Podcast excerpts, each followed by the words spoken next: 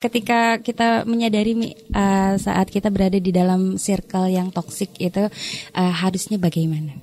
Ya kalau Dan kita cara menghindari. Gini loh, kalau kayak gini kita ngerasa kalau aku makan pedas, uh mhm. -huh. ini lambungku nggak kuat. Uh mhm. -huh. Kalau aku makan asem, aku tuh langsung kesakitan. Uh. -huh. Kalau orang cerdas gimana? Apa masih langsung maksain makan asam?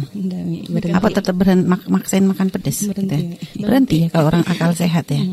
Tapi kalau orang yang nggak berakal sehat, ah oh, cuma gini aja nggak apa-apa gitu kan, main antem aja nggak sehat ya. Padahal sebenarnya dia tahu efeknya ke tubuh dia tuh nggak baik gitu loh. Efek ke tubuh dia tuh nggak nggak nggak bagus, tapi dia tetap memaksakan diri kan itu namanya orang nggak berpikir dengan akal sehat. Kita kan bodoh, dia cari penyakit kan gitu, dia cari mati kan. Gitu.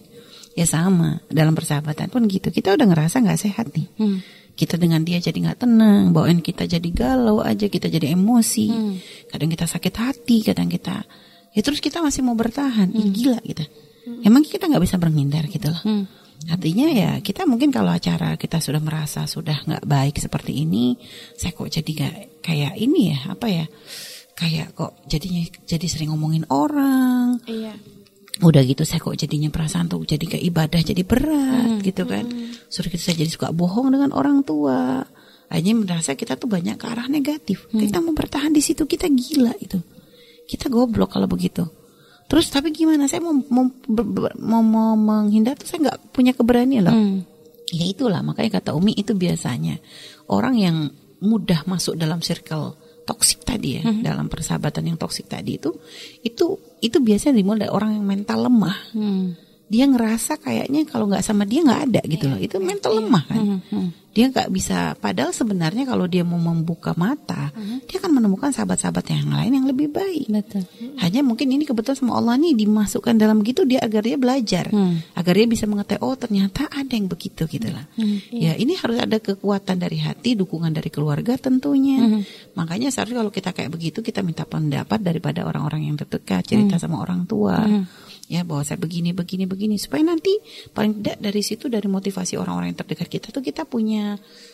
apa ya punya semangat untuk bisa segera beranjak gitulah hmm, dari yeah. atau dari keluar dari zona tersebut gitulah hmm. dari zona yang tidak nyaman tadi gitu Makanya uh, artinya perlu kadang kita dukungan gitu kan kita cari solusi dan sebagainya. Dan mungkin mulai kita menghindar gitu kan. Kalau misalnya duduknya memang kita nggak bisa menghindar, mungkin nanti selesai kegiatan sekolah ya kita nggak usah banyak muamalah. Hmm. Hanya sebatas kita duduk saja kalau memang nggak bisa menghindar. Misalnya karena kebetulan akrabnya kita dimulai karena duduk bareng misalnya di iya. kelas duduknya hmm. sebelahan.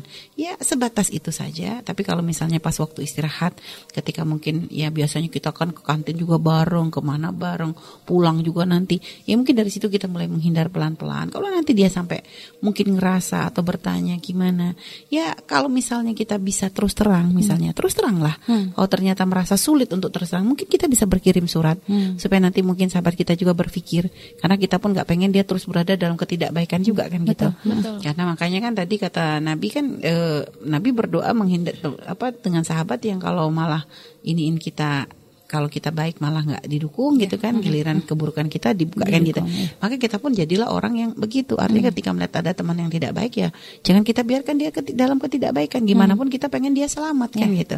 Dia nggak baik tapi bukan berarti dia nggak bisa menjadi baik. Nah tinggal mungkin kita terus terang. Siapa tahu dengan terus terangnya kita menjadikan dia bisa berubah. Nah, kalau berubah alhamdulillah kan gitu. Kalau ya. ternyata nggak berubah ya sudah. Hmm. kita nggak salah kalau kita menjauh kan hmm. gitu. adapun nanti kalau dia membuat pem, apa ya kayak bentuk protesnya dia mungkin dengan menjelekkan kita ya sudahlah hmm. biarin iya. aja hmm. kalau emang nggak benar omongannya dia kita cuek aja yang penting nanti orang lain akan melihat dengan sendirinya kok hmm. Hmm. siapa yang benar dan tidak itu orang akan tahu sendiri iya. nggak usah harus kita yang membela diri Ke, karena hal-hal begitu itu apa ya nggak uh, usah kita terlalu banyak keluar-keluar lah. Perilaku kita tuh nanti akan dilihat oleh orang lain. Hmm. Nah, tanpa kita harus ngomong kalau memang kita baik, orang pun lama-lama akan sadar bahwa kita adalah baik kan gitu. Yeah. Urusan baik kita dengan Allah. Makanya nggak perlu pengakuan manusia itu hanya sekedar bonus sih, untuk bonus saja. Tapi yang paling penting jangan sampai kita hina di hadapan Allah Subhanahu wa taala. Jadi seperti itu.